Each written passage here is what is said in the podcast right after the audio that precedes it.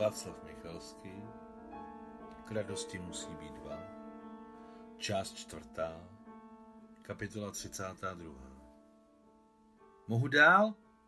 Zaklepala na dveře Ulína pokoje Maria. Ano, dveře se rozletěly a na Prahu stála uplakaná nevěsta. Co řveš? Prodala jsem tě za sedm velbloudů. S hraným veselím řekla Maria. O díky, a s pláčem starší sestru objala. Vyplakala ses a teď se na mne podívej. Přesně tak. Bože, ty jsi tak krásná a září štěstím. Jsem podlá. Odcházej z dohlubeny pokoje, zašeptala pohastým hlasem Ulia. Odpust mi mou podlost. Hlouposti. Jsem za tebe ráda. Jsem za nás tak ráda. Marin hlas se zadrhl, její herecké mistrovství selhalo. Nastala těžká pauza. Dobrá, přijď na terasu na kávu. Hledíc mimo Oliu, pronesla Maria sice povadlým, ale i svým hlasem. Čekám. Za čtvrt hodiny se Uliana ukázala na terase. Přinesl jim kávu a oni zůstali spolu na pozadí šedého nebe a moře, za kterým se někde v dálce na severu rozprostilo Rusko. Pili kávu mlčeli. Černá se plachta osamělá na pozadí modrého moře. Co hledá v cizí zemi? Co opustila v rodném kraji? Zamyšleně zadeklamovala Maria. Bělá se, opravila ji Ulia, bělá se plachta osamělá. Ne, podívej, černá se. Maria ukázala očima směrem k moři. Na otevřeném moři skutečně plula felůka, pod šikmou černou plachtou. Je to pravda, podivila se Ulia. Ale proč jsem si toho dříve nevšimla? No, nedívala se spořádně. My máme bílé plachty a oni černé. A, a kolik má žen? Ani jednu. Z toho plyne, že budeš starší žena? Ne, to arabové mohou mít čtyři ženy. Ale podle tuariských zákonů smějí mít jen jednu ženu ale říkali harém. Vždyť nelovili do harému. Jak to mám rozumět? Konec, řekla tvrdě Ulia. Byl, ale teď nebude. Už ne. No, ty jsi to vzala hezky od podlahy. Kdo pak tě vyučil? On sám se zeptal, jak budeme žít. Zda podle muslimských nebo tuariských zákonů. Zeptala jsem se, kolik žen má jeho otec On zčervenal a říká jednu, moji matku. Tak říkám, takže i my budeme žít podle tuarických zákonů. Souhlasil. Výborně, Ulko. Maria téměř zrušením tleskla do dlaní a od té sekundy přišla k sobě a nikdy už se nedopustila směrem ke své adoptivní sestře žádné neupřímnosti. Po celý život, který měli před sebou. Doktor François mi o Tuarezích vyprávěl. Dnes přijede, chce to vyprávět i tobě.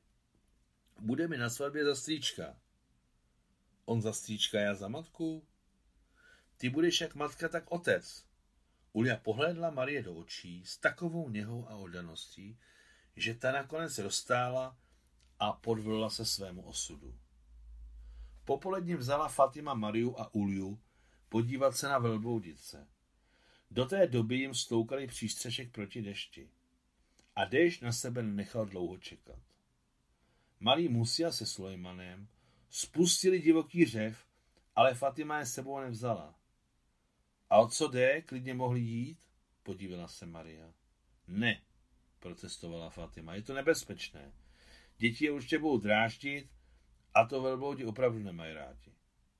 Krápal déšť a velbloudice, které se rozprostřely, když hledali potravu, se začaly rychle stavovat k úkrytu. Houpajíce se na tenkých dlouhých nohou, během chůze jakoby neochotně uštipovali tu větvičku slabého keříku, tu kavil nebo travičku. Ale velbloudi téměř nemají hlad, řekla Maria. Ne, ožila Fatima. Oni vždycky jedí takhle. Velbloudy jsou velmi chytří. Zanechávají rostliny náhodně, aby je zachovali. To hloupé ovce vyšlapovat zničí zem, ale velbloudi myslí jak na sebe, tak na své děti i vnuky.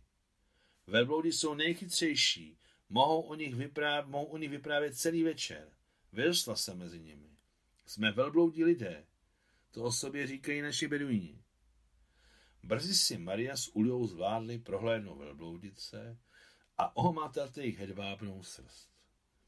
Bílé velbloudice mají nejlepší srst, řekla Fatima. Ze všeho nejvíce nemají velbloudi rádi déšť. Viděli jste to? Sami přišli pod přístřešek. Pasák je nevolal. Hm, takové směšné tlamy. A jak mají velké oči. Podívej, jak mají ohromnou řasu ve dvou řadách. A průsvitná víčka. Bože můj, křičela jedna přes druhou Maria a Ulia. Takové řasy je chrání před pískem, prachem a jasným sluncem.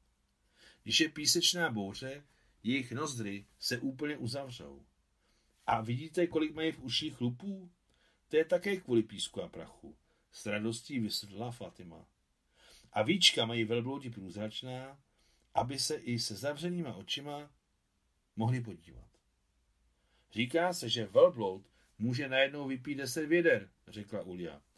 Zvládne i patnáct, potvrdila Fatima. Voda a velbloudy se mají rádi. Studnu v poušti cítí velbloud na 17 kilometrů a vždycky k ní dojde. A je-li studna otrávená, nikdy nezačne pít. Velbloudice, které se schromážily pod přístřežkem, zírali na hosty bez bázně, zcela lhostejně a celkový výraz jejich tlam s rozdvojeným, rozpraskaným horním piskem byl, když nepřezíravý, pak docela domýšlivý. A kam je dáme? Obrátila se Mariana Fatimu. Jestli chceš, pošlu je zítra oci do pouště. Léčí velbloudy, bude jim tam dobře. Dobrá, ochotně souhlasila Maria. Jako François? Přesně, hrdě potvrdila Fatima. Jako doktor François léčí lidi, tak můj otec velbloudy. To ví celá Sahara. Konec 32. kapitoly.